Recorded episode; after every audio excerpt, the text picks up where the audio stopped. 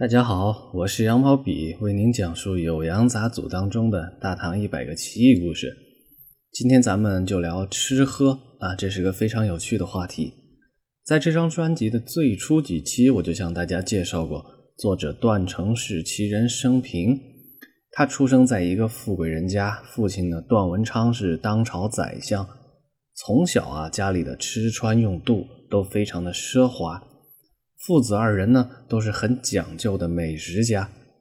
在《酉阳杂俎》的九篇当中呢，就记载了不少关于饮食的故事，有些是离奇的志怪故事，有些是段成式本人对美食的笔记和观点，包括什么东西好吃，什么食材又该怎么烹饪等等，甚至啊，还包括他生活的时代，有哪家餐馆地道，谁家的私厨又是一绝。还有谁又有什么独门的烹饪秘籍？林林总总啊，非常好玩。这个篇章的价值在哪儿呢？它是研究唐代饮食文化的重要文献，尤其是反映了唐代上层社会的生活风貌，具有很高的艺术性。好了，咱们闲话少说，直接进入正题。饮食二字嘛，饮在前面，我就先聊聊那些关于喝酒的有趣故事。第一个故事啊，发生在唐朝之前啊，是在北魏。北魏有个叫魏将的人，这个人呢家里非常的有钱，而且又是个博学多知的人。他最擅长的呢是写作。这个人啊家里有一名奴仆，这个奴仆又有一个特异功能是辨别水质，能够识别哪儿的水更好，哪儿的水更坏。这个水质啊，在古人的饮食当中是很有讲究的。比如说泡茶得用什么水，酿酒得用什么水啊，尤其是在富贵人家呀，都是有一些说法。这个富有的贾将家里是怎么讲究的呢？他就派这名奴仆坐着小船到黄河的中流，直接用一个葫芦啊劈开两半形成的瓢去取来自昆仑山河源的水。哎，这个操作实在是比较复杂啊！哪怕这名非常身手矫健又擅长取水的奴仆，一天也只能取出来七八升水。但是呢，这个水特别的好，取出来之后静置放一晚上，容器里的水啊，颜色就会变得深红。用这种水来酿的酒被称为昆仑商，酒的芬芳气味啊，是当世一绝。这个酒的制造成本实在是太高了。富有的贾匠呢，曾经就酿出了三十壶的昆仑商，用它来进贡给皇帝。哎，这就是一个关于饮酒的水质的故事。接下来呢，再给大家讲一个故事啊。这个故事呢，是关于饮酒的酒杯。首先，咱们做一下刊物，在中华书局张仲才版本的《酉阳杂俎》里啊，翻译的不太正确。原文说的是正始年间，这个正始呢是三国时期曹芳的年号啊，说的是三国曹魏啊，不是刚才那个北魏啊。历史上有个有名的正史文学哈，就说的是这个年代代表人物啊，阮籍、嵇康、竹林七贤就是这个时候的人。好，咱们接着说故事。话说在历城北面有一片史君陵。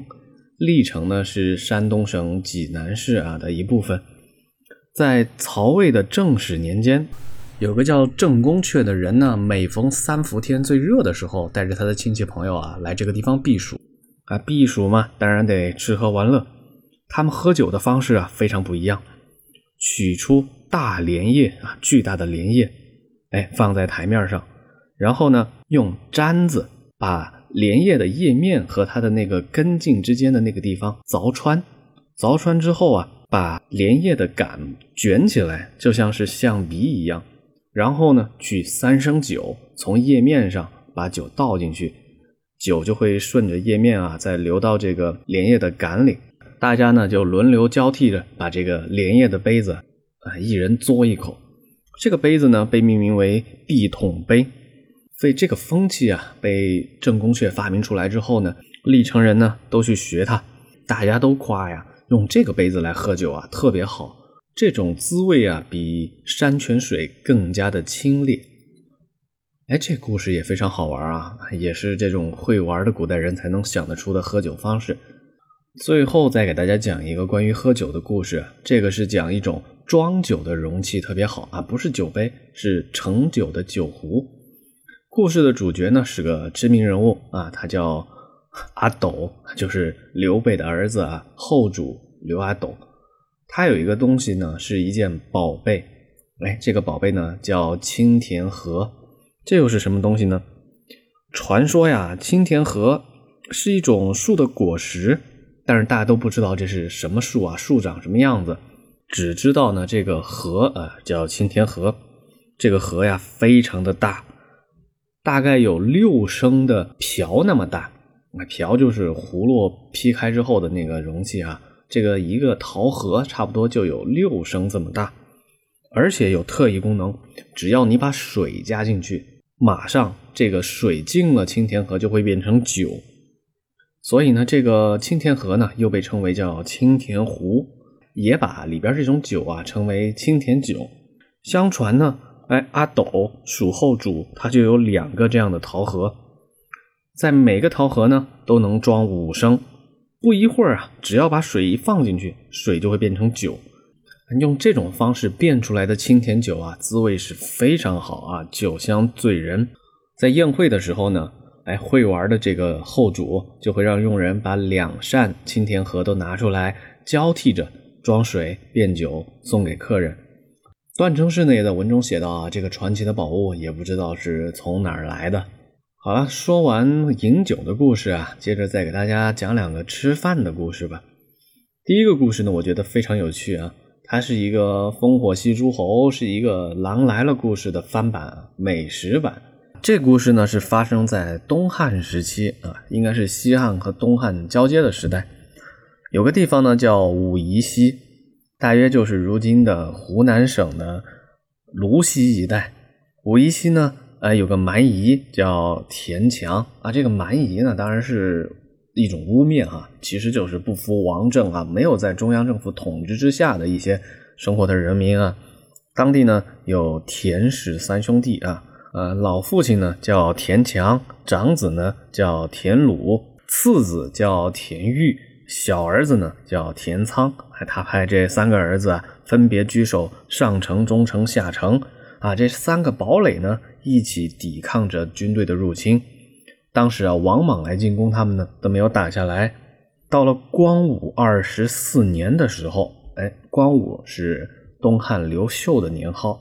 到了光武二十四年呢，刘秀派了一个人，威武将军刘尚去讨伐他。刘尚的军队啊，还没走到这个地方的时候，小儿子田仓抓到了白鳖，就是白色的甲鱼。哎呀，他抓了这个甲鱼之后，心想。这个甲鱼是个好东西啊，我不如用它来做汤吧。于是呢，就做了一个白鳖汤。做完白鳖汤之后呢，这田仓又想啊，我一个人吃也不是滋味啊，不如把我两位哥哥啊都请过来。于是啊，他就点燃了烽火，哎，让这个据守上城跟中城的兄弟一起看到烽火，急急忙忙的赶来他的下城啊，三兄弟一块儿吃这个白甲鱼汤。他这两位哥哥呢，就带着兵就过来了。来了之后发现，嗨，原来没有敌人啊，只是来喝汤，也不知道这顿饭吃的好还是不好哈。古籍里没有提，但是呢，结局就是后来当刘尚的军队真的来了之后，田仓呢再举起烽火，他的两位哥哥啊，长兄田鲁，二哥田玉，都以为你又是请我们吃甲鱼汤呢啊，不去了。结果田仓据守的这个下城呢就被攻破了，他自己呢也兵败身亡。这故事啊，我觉得就是一个烽火戏诸侯和狼来了的美食版。段成是在《酉阳杂俎》这个九篇这一篇当中啊，记载了很多做菜的方法，也提到了很多古时候的名贵食材，有一些呢比较奇怪，有一些呢比较琐碎啊，我就不给大家逐一讲解了。比如说他提到什么黑猩猩的。嘴唇啊，是一道名菜啊，这些东西呢，大家就自行去查阅吧。我最后呢，再给大家讲一个发生在唐朝的故事。这个故事啊，让吃过见过的美食家段成式也惊呆了。说的是啊，贞元年间，有一位将军啊，这家里边做的饭啊是一绝，它非常有特点啊。他说天底下东西啊没有什么不能吃的啊，你就别提什么好食材坏食材，食材不重要，什么东西都能吃，关键在于烹饪的火候。这位将军呢就非常擅长调和五味啊，玩调料玩的一绝，火候拿捏呢也非常到位。他有一次啊炫技似的为了表演。就拿了两个反正正常人不会吃的东西，用来做出了一锅好菜。用的是什么呢？坏掉的杖泥。杖泥是骑马的时候马鞍子啊前面那个挡土的东西，那就是马鞍子的一部分吧。啊，那玩意儿不能吃吧？还有一个呢叫葫芦，葫芦就是打仗的时候呢士兵装箭袋的那个皮包。这位将军为了炫耀啊，就就拿这个。杖泥跟葫芦啊，洗干净之后，哎，烹调出了一道好菜，滋味还特别鲜美。这件事啊，让段成式都惊讶了，还特别记录到了呃《酉阳杂俎》当中。好吧，今天的故事呢就讲到这里。我平时呢也比较喜欢研究烹饪，偶尔还会掏出一些古籍来还原古代美食家的菜谱。我觉得说到古代的菜谱呢。除了段成式的《酉阳杂俎》里边记载了不少这些名菜啊，啊，还有几本也值得大家去关注一下。一个是北魏贾思写的《齐民要素》啊，这里边记载的这些菜呢倒是不好复制。有另外两位大文豪的菜谱啊，值得大家留意。一个呢就是大家都知道的苏轼苏东坡，还有一位呢是清朝的袁枚袁子才，尤其是后者写了一本叫《随缘食单》。啊，这个书啊，我觉得值得大家买一本，居家必备啊，闲时把玩。